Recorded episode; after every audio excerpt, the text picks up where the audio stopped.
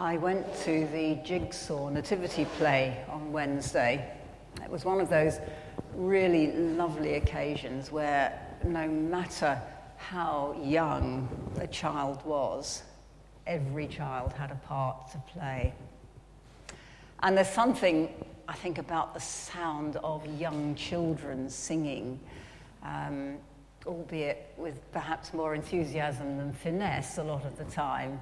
Um, but it's something that's certainly guaranteed to bring a lump to my throat. Uh, they were absolutely superb.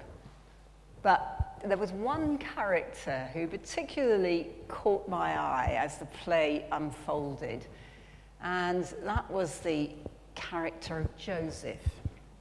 Because the young child who was playing Joseph, he clearly didn't really want to be there. And, and by the time they got to the inn, um, he'd actually abandoned Mary. Uh, and he was off doing his own thing over the other side of the stage, and he was leaving Mary to get on with it on her own. Now, children's nativity plays invariably go wrong at some point, and that's almost part of their charm. And the young Joseph's behaviour brought a smile to my face but it also made me think about the Joseph that we heard about in our reading today. Almost all that we know about the biblical character Joseph comes from these few verses. But I think he deserves an Oscar for the best supporting actor in Act One of the story of Jesus' life on earth. In contrast to our young jigsaw actor, he was the man who stuck by Mary. And without Joseph, things might have turned out very differently. Today, on the eve of our celebration of Christ's birth, uh, the main event, as it were, I'd like us to draw some inspiration from Joseph and the part that he played in helping it to happen. Joseph, in every sense of the word, was just an ordinary Joe. We know from other places in the Bible that he was a carpenter by profession, that he was poor, because we read um, later on that he gave a pair of doves as a temple sacrifice, and that was a poor man's offering if they couldn't afford a lamb. And that he was betrothed or pledged to be married to Mary. In Jewish law, betrothal was a binding relationship. It was very much more akin to marriage than engagement as we know it. And it could be only broken by formal divorce proceedings. However, couples who were betrothed didn't have any sexual relations until their marriage proper. And that was because great set was, a store was set in the Jewish culture of the time on the virginity of the bride.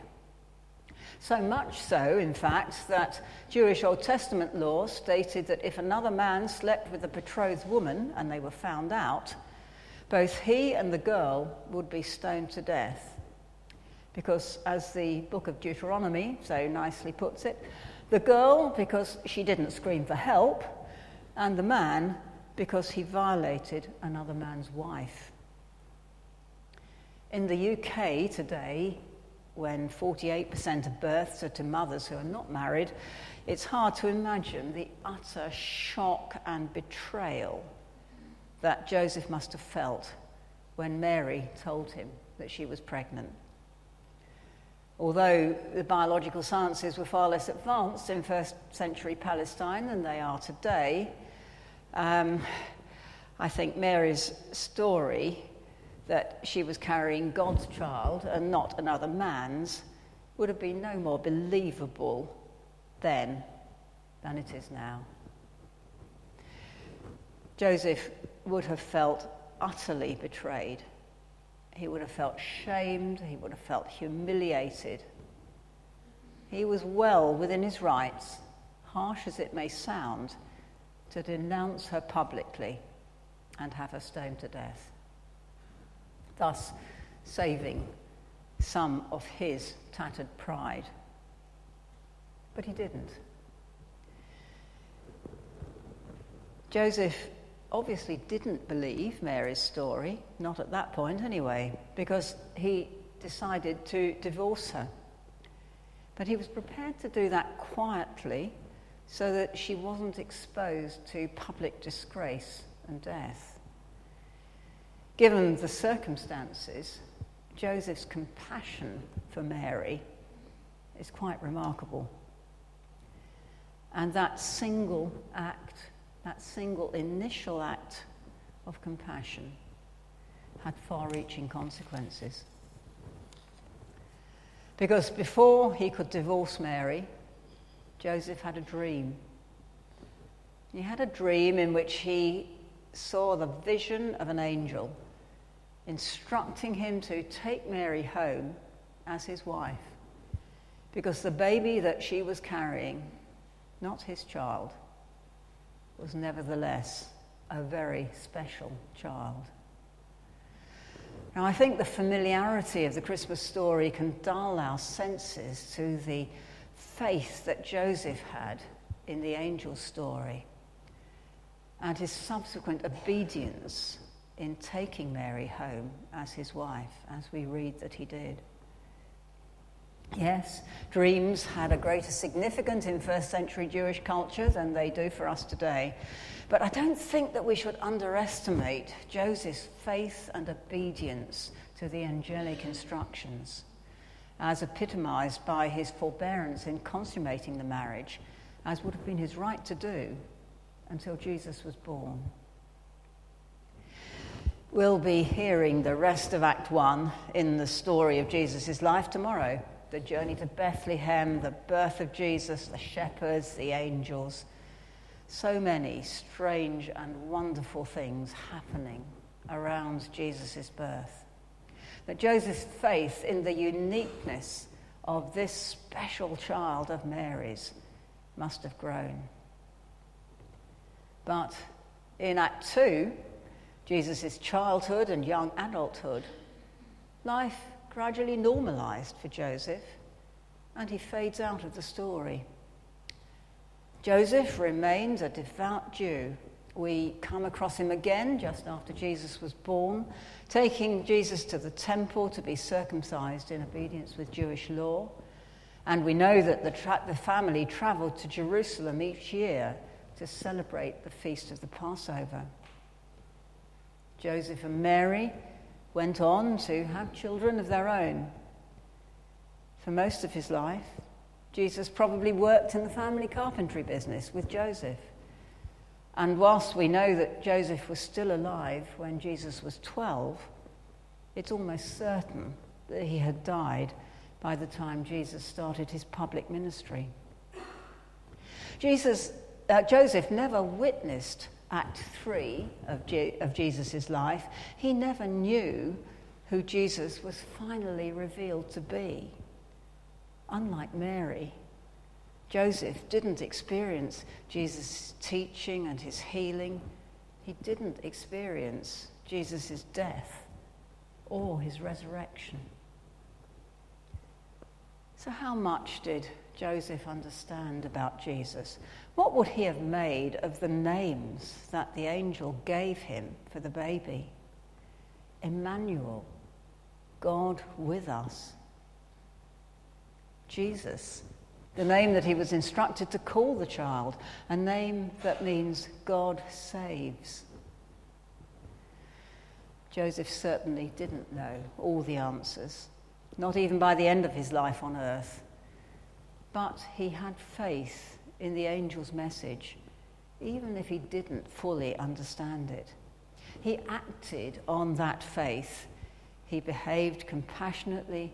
He was obedient to what he did believe and know.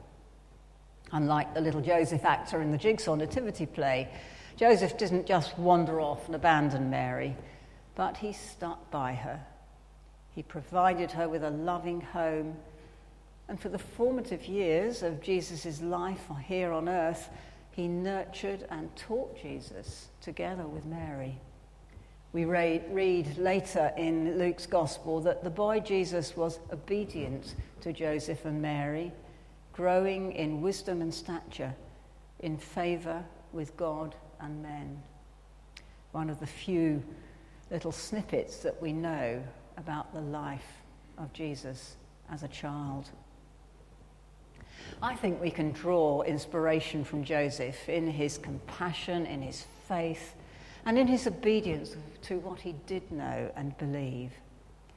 He was the supporting actor without whom the Act One in the life of, of Jesus would have looked very different.